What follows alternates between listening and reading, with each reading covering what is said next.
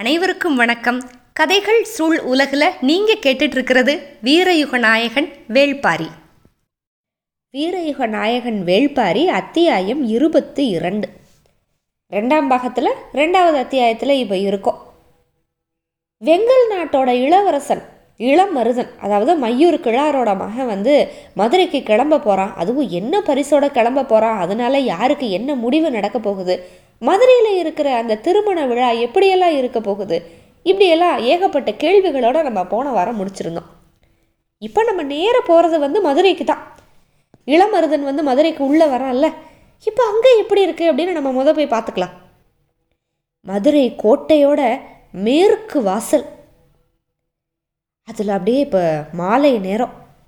கதிரவனோட ஒளி கிரணங்கள் வந்து அப்படியே தக்க தக்க தக்கன்னு அப்படியே இப்போ இறங்கிக்கிட்டு இருக்குது அதுக்கிட்ட இருந்து அந்த ஒளி அந்த அந்தி மாலை நேரத்தோட கதிரவனோட ஒளியை வந்து அப்படியே வாங்கி அதை விட வேகமாக அப்படியே உமிழ்ந்துக்கிட்டு இருந்ததான் அந்த மேற்கு கோட்டையோட பெரிய கதவுகள். அந்த கதவு முழுக்க அப்படியே தங்கத்தில் பூசியிருக்காங்க. அந்த கதவுகளில் வந்து குமிழ்கள் இருக்கும்ல ஒவ்வொரு குமிழ் மேலேயுமே வந்து அப்படியே அழகழகான மணிக்கற்கள். அதில் வந்து ஒரு பச்சை வண்ணத்தில் ஒரு பெரிய கல் அந்த கல் வந்து தன்னை நோக்கி வந்த அந்த செம்மஞ்சள் ஒளி அதாவது ஒரு ஆரஞ்சு கலரில் வர ஒரு சூரியனோட ஒளியை அப்படியே வாங்கி சுட்டு கருக்கி அப்படியே வெளியேற்றுது அதாவது அந்த கல் வந்து பச்சை வர்ற ஒளி வந்து செம்மஞ்சள் அப்போ இது வந்து பச்சை நிறம் வந்து செம்மஞ்சளை உள்ளே வாங்குறப்போ வெளியில் வந்து அதை விடுற அந்த நிறம் வந்து எப்படிப்பட்டதாக இருக்கும் அப்படின்னு நம்மளுக்கு தெரியும்ல. அந்த இதைத்தான் வந்து இப்படி அதை கருக்கி வெளியே விடுது அப்படின்னு சொல்லி எழுதியிருக்காரு. அருவியில் அப்படியே நீர் விழுந்து தெறிக்கிற மாதிரி. அந்த தங்க பூச்சில் அப்படியே விழுந்து தெறிக்குது அந்த அந்திமாலை சூரியனோட ஒளி.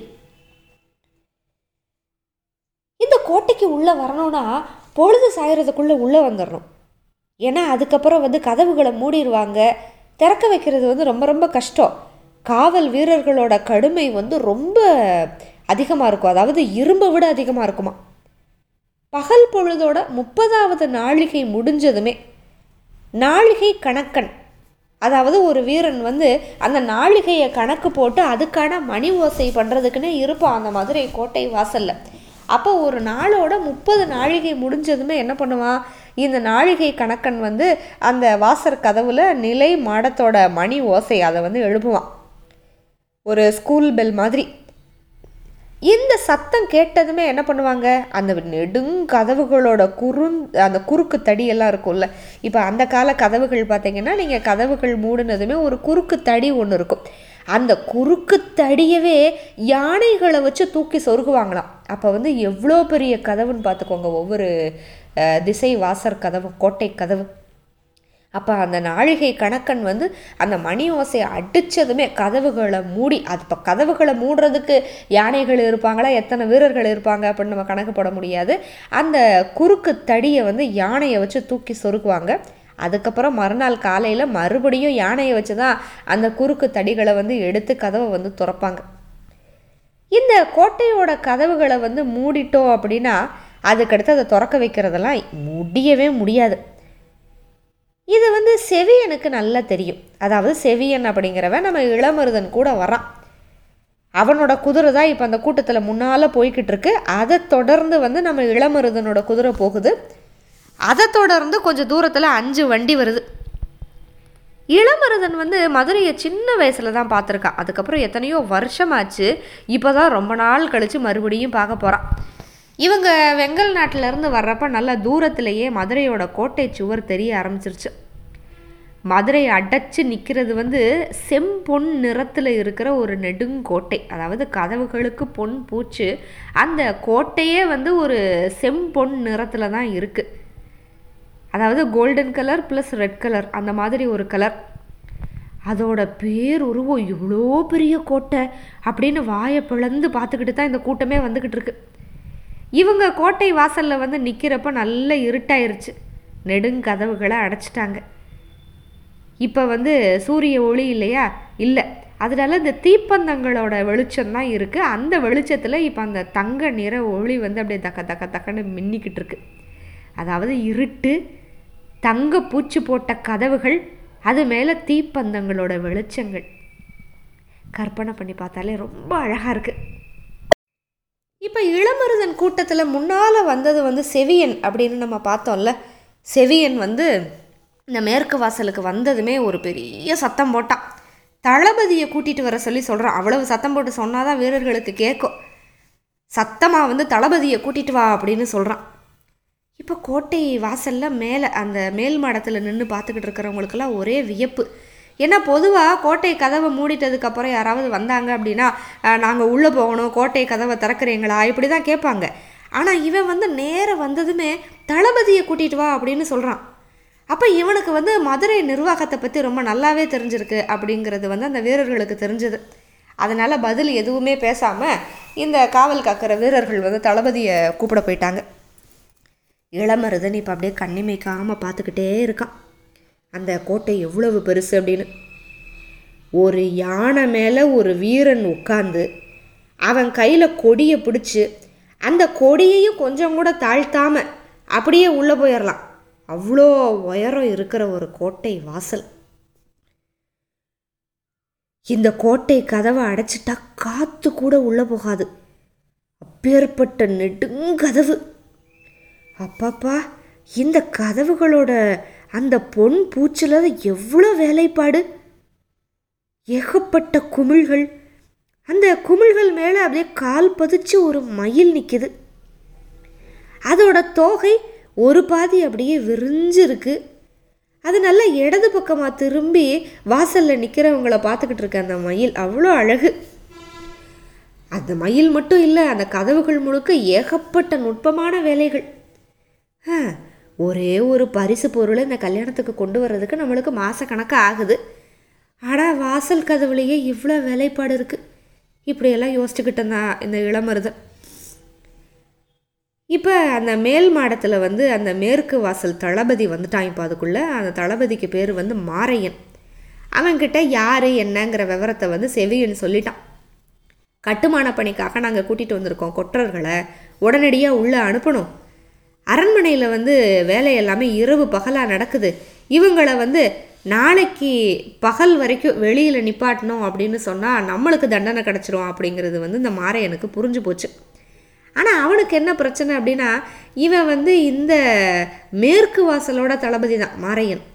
ஆனால் கதவை அடைச்சதுக்கப்புறம் திறக்கணும் அப்படின்னா இவன் வந்து இந்த கோட்டை தளபதியோட உத்தரவை வந்து கண்டிப்பாக வாங்கித்தான் ஆகணும். அது இல்லாமல் அதாவது முக்கியமான ஆளுக வந்திருக்காங்க அவங்கள உடனே அனுப்பணும் அப்படின்னு சொன்னால் போய் கோட்டை தளபதி கிட்ட ஒரு உத்தரவை வாங்கிக்கிட்டு வந்து கதவை திறந்து விட்டுறலாம். இவனாக வந்து திறக்க முடியாது இந்த மாரையனா. அதனால சரி போய் கோட்டை தளபதியை பார்த்து ஒரு உத்தரவை வாங்கிட்டு வந்துடுவோம் அப்படின்னு சொல்லிட்டு அவனும் ரெண்டு வீரர்களும் உள்ளே போகிறாங்க இப்போ அவங்களோட சேர்ந்து நம்மளும் மதுரை கோட்டைக்குள்ளே போய் எப்படி இருக்குன்னு சொல்லிட்டு பார்க்கலாம்.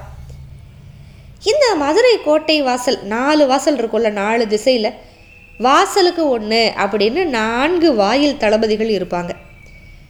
இவங்க எல்லாருமே ஒரே ஒரு கோட்டை தளபதிக்கு கட்டுப்பட்டவங்க தான். நம்ம சொன்ன மாதிரி ஒரு தடவை மூடிட்டாங்க கதவை அப்படின்னு சொன்னால் கோட்டை தளபதியோட உத்தரவு இல்லாமல் அதை மறுபடியும் திறக்க முடியாது. இரவில் மட்டும் இல்லை பகலில் கூட இந்த நெடுங்கதவை முழுசாக திறந்து மூடுற அதிகாரம் வந்து கோட்டை தளபதி கிட்ட மட்டும்தான் இருக்கும்.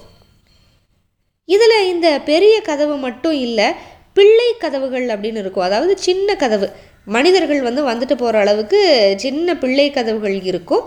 அந்த பிள்ளை கதவுகளை மட்டும் வாயில் தளபதிகள் வந்து திறந்து மூடிக்கலாம். அதுக்கான அதிகாரம் வந்து அவங்களுக்கு இருக்குது ஆனால் வண்டியெல்லாம் வந்து வருது குதிரையெல்லாம் வருது அப்படின்னு சொன்னால் அதுக்கு வந்து கதவை பெரிய கதவை வந்து திறந்து தான் ஆகணும். இப்போ நம்ம கதை நடக்கிற காலகட்டத்தில் மதுரையோட கோட்டை தளபதிக்கு பேர் வந்து சாகலைவன். நல்ல வீரன் தந்திரத்துக்கு அப்படியே பேர் போனவன்.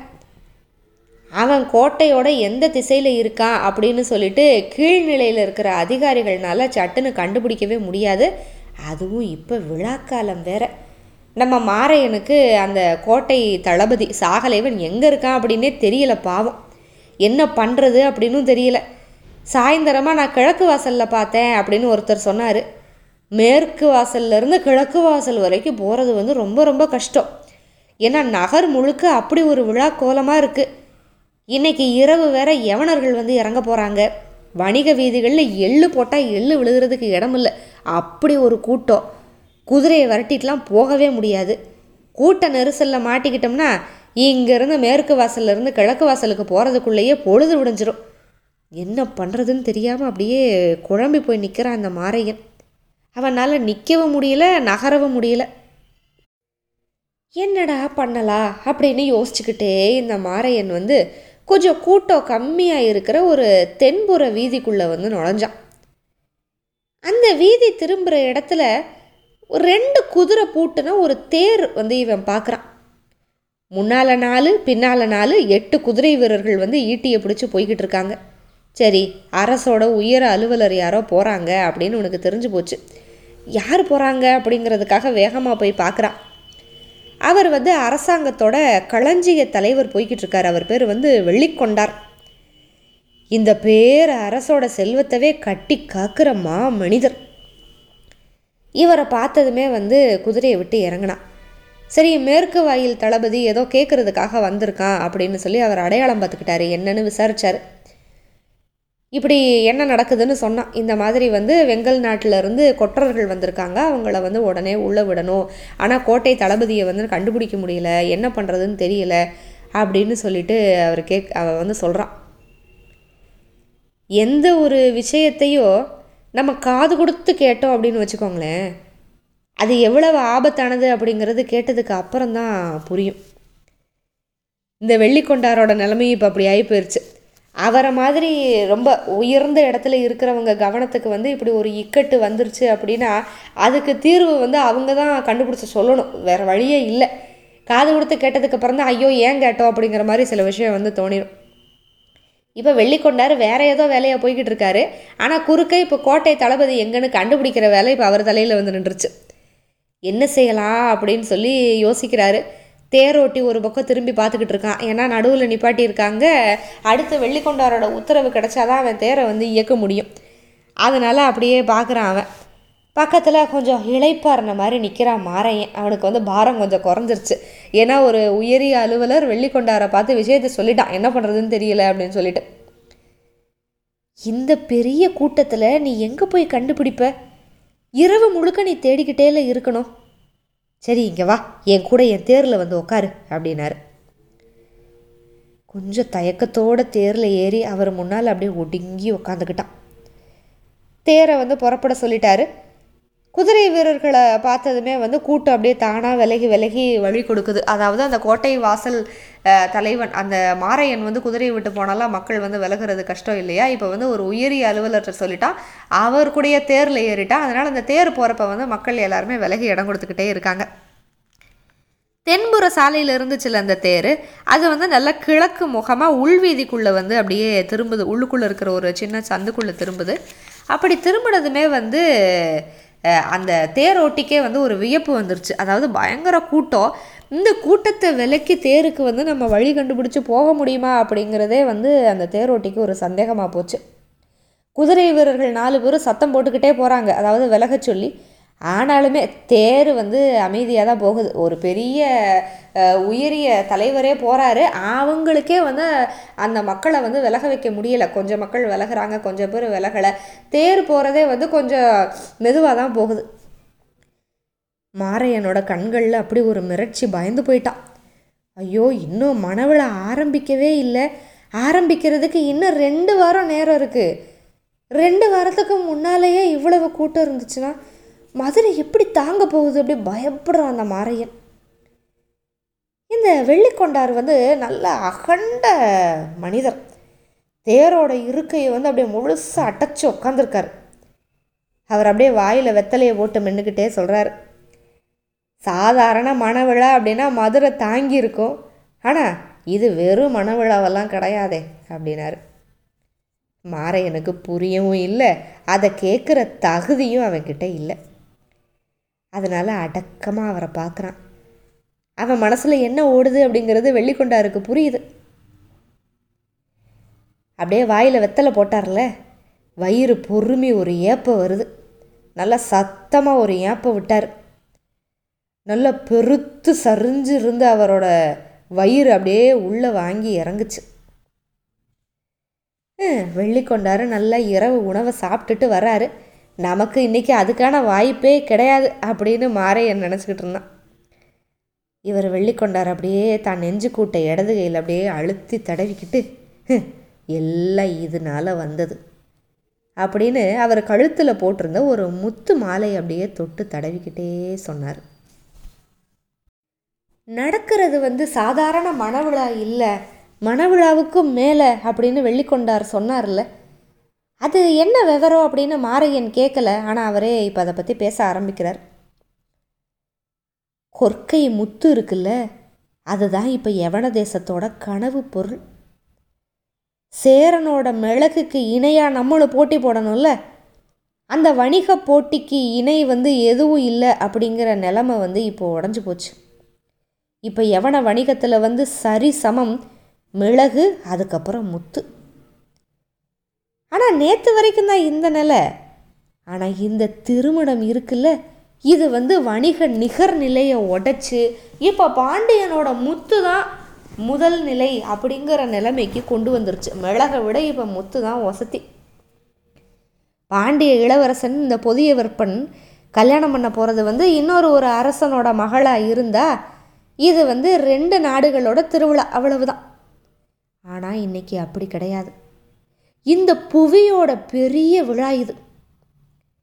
கடலையும் காத்தையும் புரிஞ்சுக்கிட்டு இந்த புவி முழுக்க வணிகம் பண்ணிக்கிட்டு இருக்கிறவங்க நூற்றி இருபது வணிகர்கள்.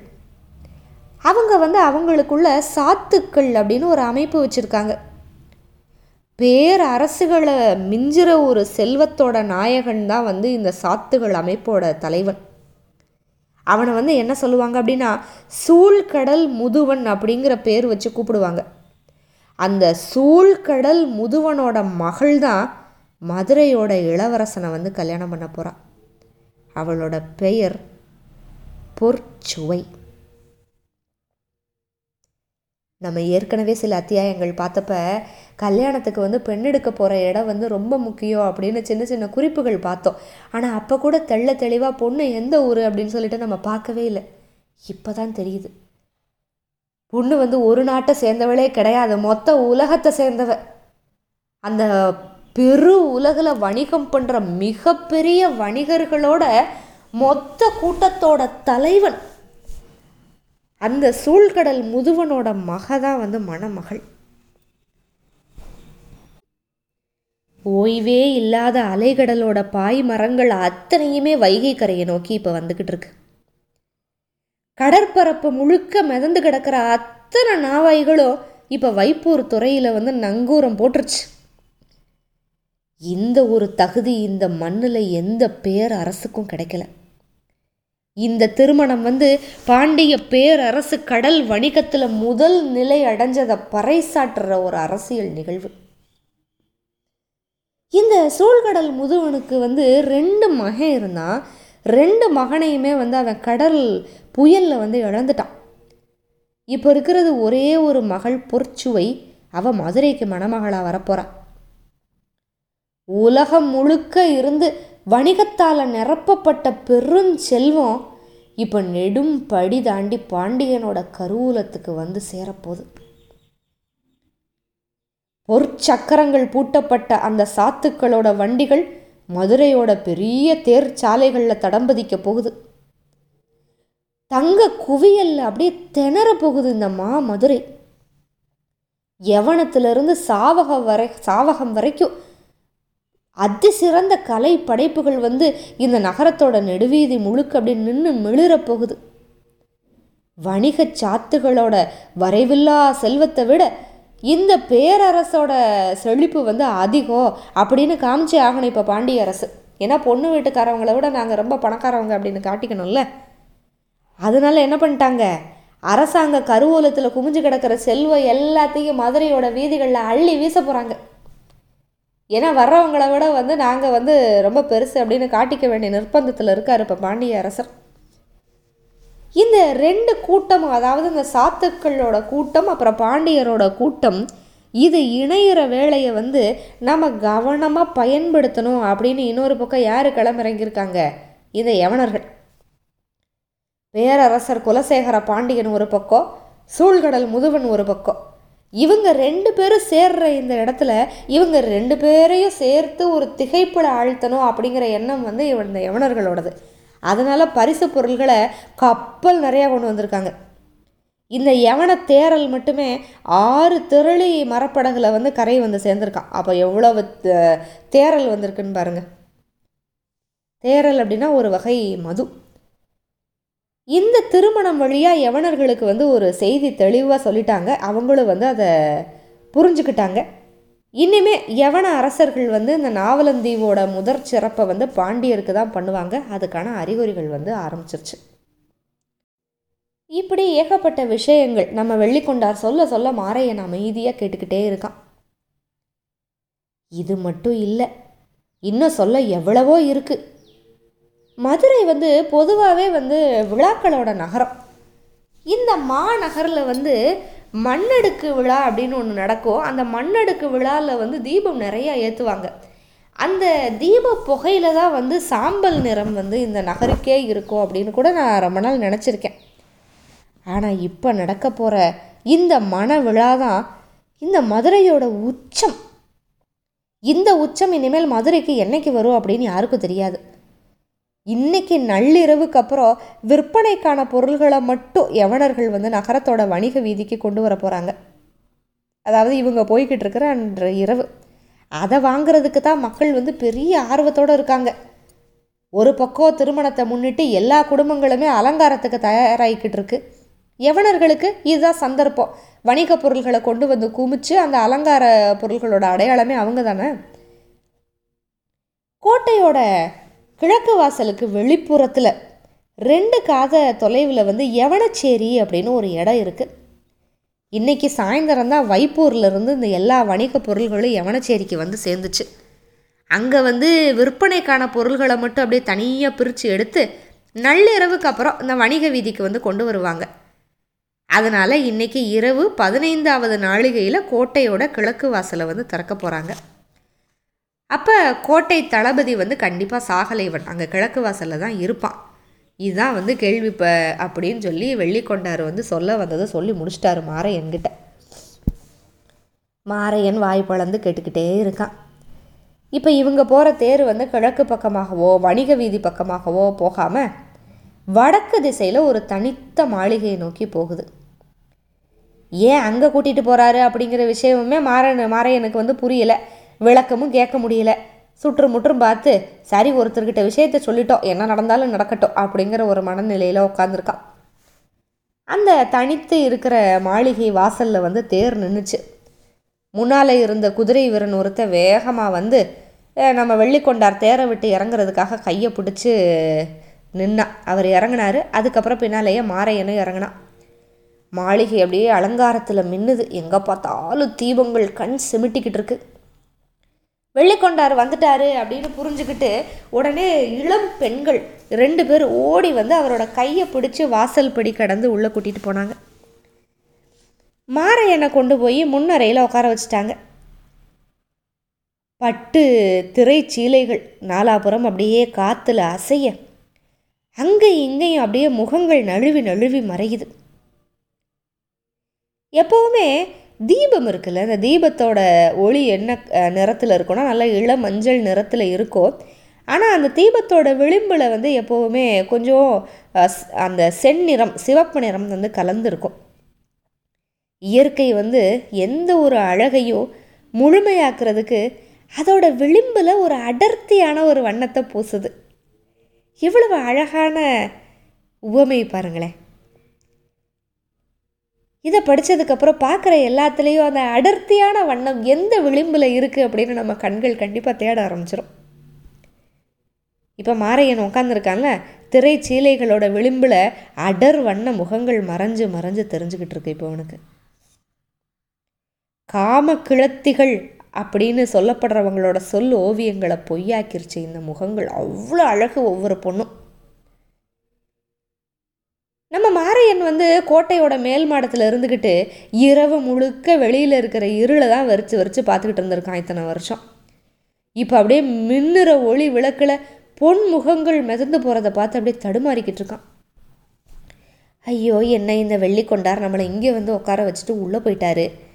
இந்த பேர் அழகிகள் இருந்து வெள்ளி கொண்டார் மறுபடியும் மீண்டு வந்து அதுக்கப்புறம் நம்ம தளபதியை தேடி பிடிக்கிறதுக்குள்ளே விடிஞ்சிரும் அப்படின்னு மனசில் நினச்சிக்கிட்டு இருக்கான்.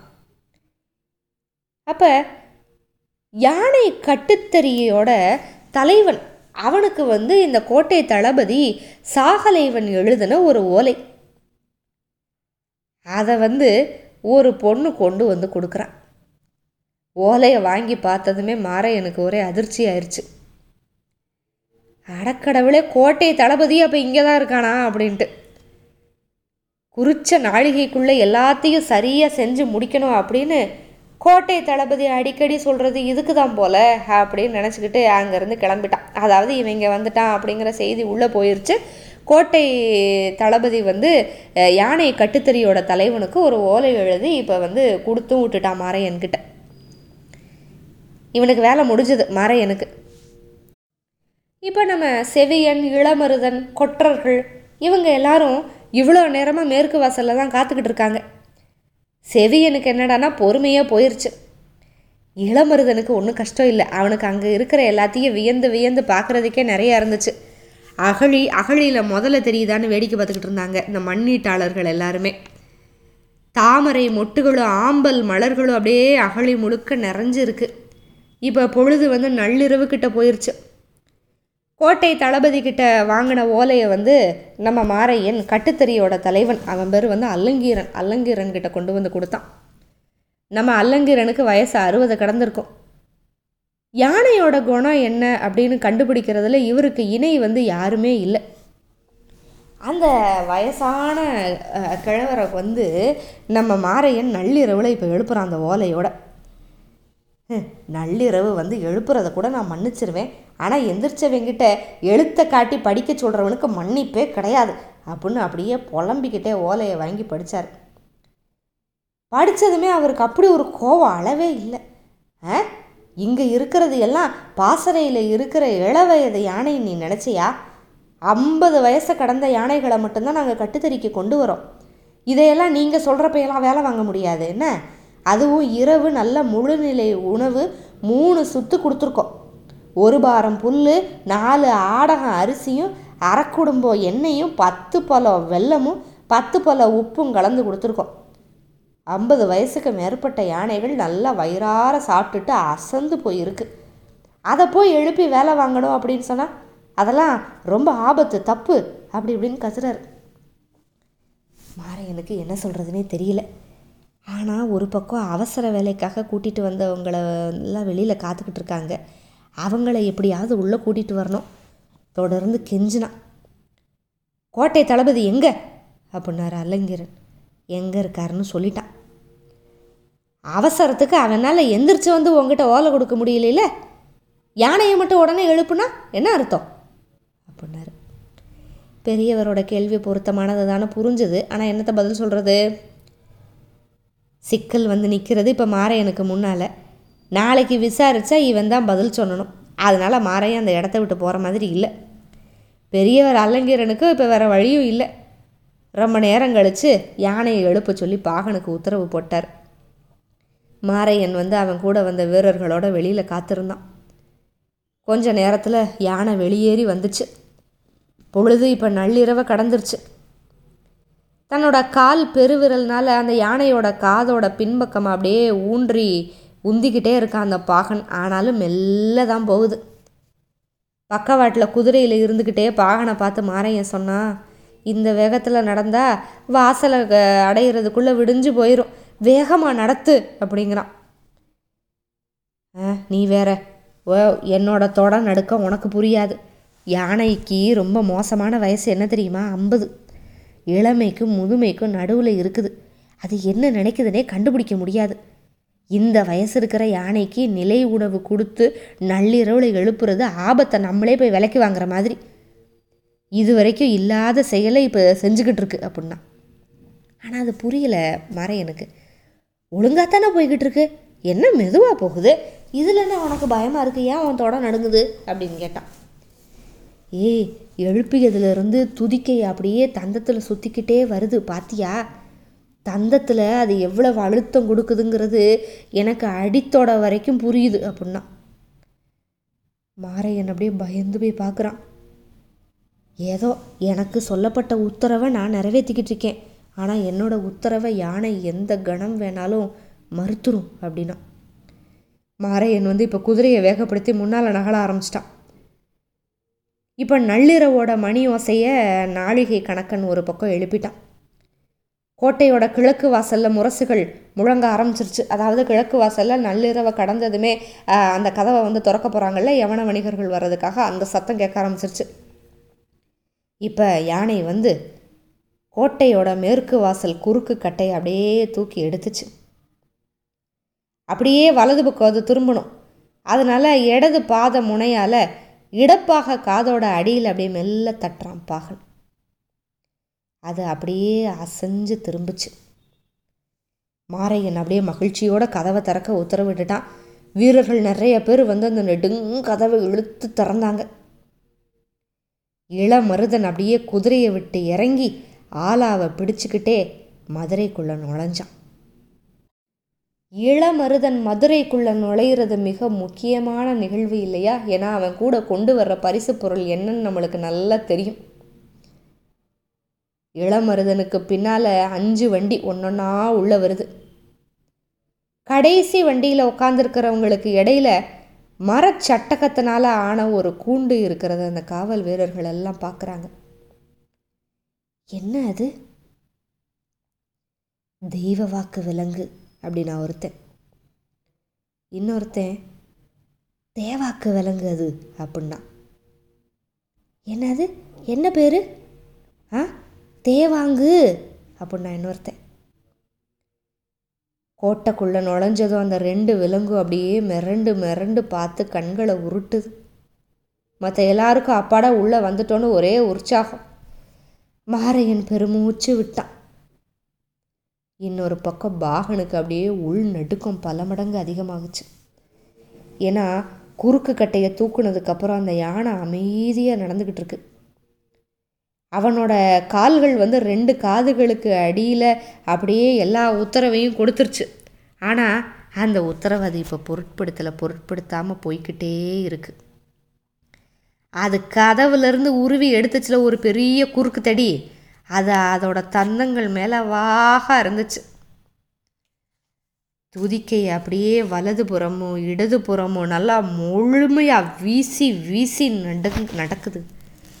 பாகன் அப்படியே நட்டுங்கிறான் இந்நேரம் கோட்டையோட கிழக்கு வாசலுக்குள்ள எவன பொருள்களை கொண்டு வந்திருப்பாங்க அப்படின்னு நினச்சிக்கிட்டே நெடுங்கதவை மூடுறதுக்கு உத்தரவு போட்டான் மாரையன். வீரர்கள் கதவை இழுத்து அடைச்சிட்டாங்க. குறுந்தடியை மறுபடியும் பொருத்தணும்ல? பொருத்த சொல்கிறதுக்காக இப்படி திரும்பி பார்க்குறான். பாகனோட பேச்சை கேட்காம தடியை தூக்கிக்கிட்டு யானை இடது பக்கமாக உள்ளே போய்கிட்டு இருக்கு. குறுந்தடியை கதவை வச்சு கதவை மூடாமல் அதை எடுத்துக்கிட்டு ஏன் உள்ளே போகுதுன்னு பதறி போய் வேகமாக குதிரையில் போகிறான் மாறையன் அதாவது அந்த உள்ளே நுழைஞ்சதுமே இடது பக்கம் யானை போய்கிட்டு இருக்கு.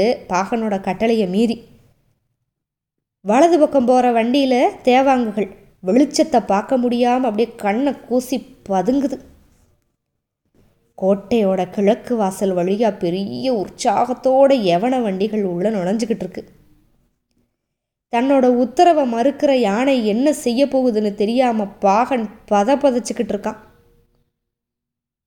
யானைக்கு பின்னால இருந்து வந்த மாரையன் கொஞ்சம் கூட யாரும் எதிர்பாராத நேரத்தில் குறுக்கிட்டான். பயந்து அதிர்ந்த பாகனோட முகத்துக்கு நேர அந்த ஓங்கிய துதிக்கை அப்படியே வந்துட்டு போகுது. அப்படியே மதுரையோட நிலைமையை வந்து கற்பனை பண்ணிக்கங்க. மிகப்பெரிய திருமண விழா. இரவில் வணிக வீதிகளில் யவனர்களோட கலை பொருள்கள் வந்து குமிய போகுது.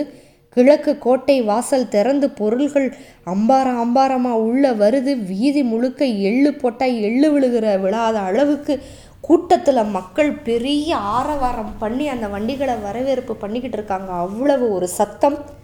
அதுக்கு நேர் எதிர் திசையில் மேற்கு கோட்டை வாசல் கதவுகளை மூடியிருக்காங்க. உள்ள நுழைஞ்ச வண்டிகள் எல்லாமே வலது பக்கமாக திரும்பி போய்கிட்டு இருக்கு மிரட்சியோடு இருக்கிற தேவாங்கு ஒரு பக்கம் அப்படியே அந்த வெளிச்சத்தில் கண்ணை கூச அப்படியே போய்கிட்டு இருக்கு இடது பக்கம் கதவோட குறுக்கு தடியையும் தூக்கிக்கிட்டு பாகனோட உத்தரவை கேட்காம அந்த யானை வயதான யானை போய்கிட்டு இருக்கு மாரையன் வந்து இப்படி குறுக்க நிற்கிறான் இதெல்லாம் ஒரே கணத்தில் அந்த பாகனோட முகத்துக்கு நேராக அந்த யானையோட ஓங்கிய துதிக்கை இப்படி வந்துட்டு போகுது. மற்றும் ஒரு பதிவில் சந்திப்போம். மிக்க நன்றி. வணக்கம்.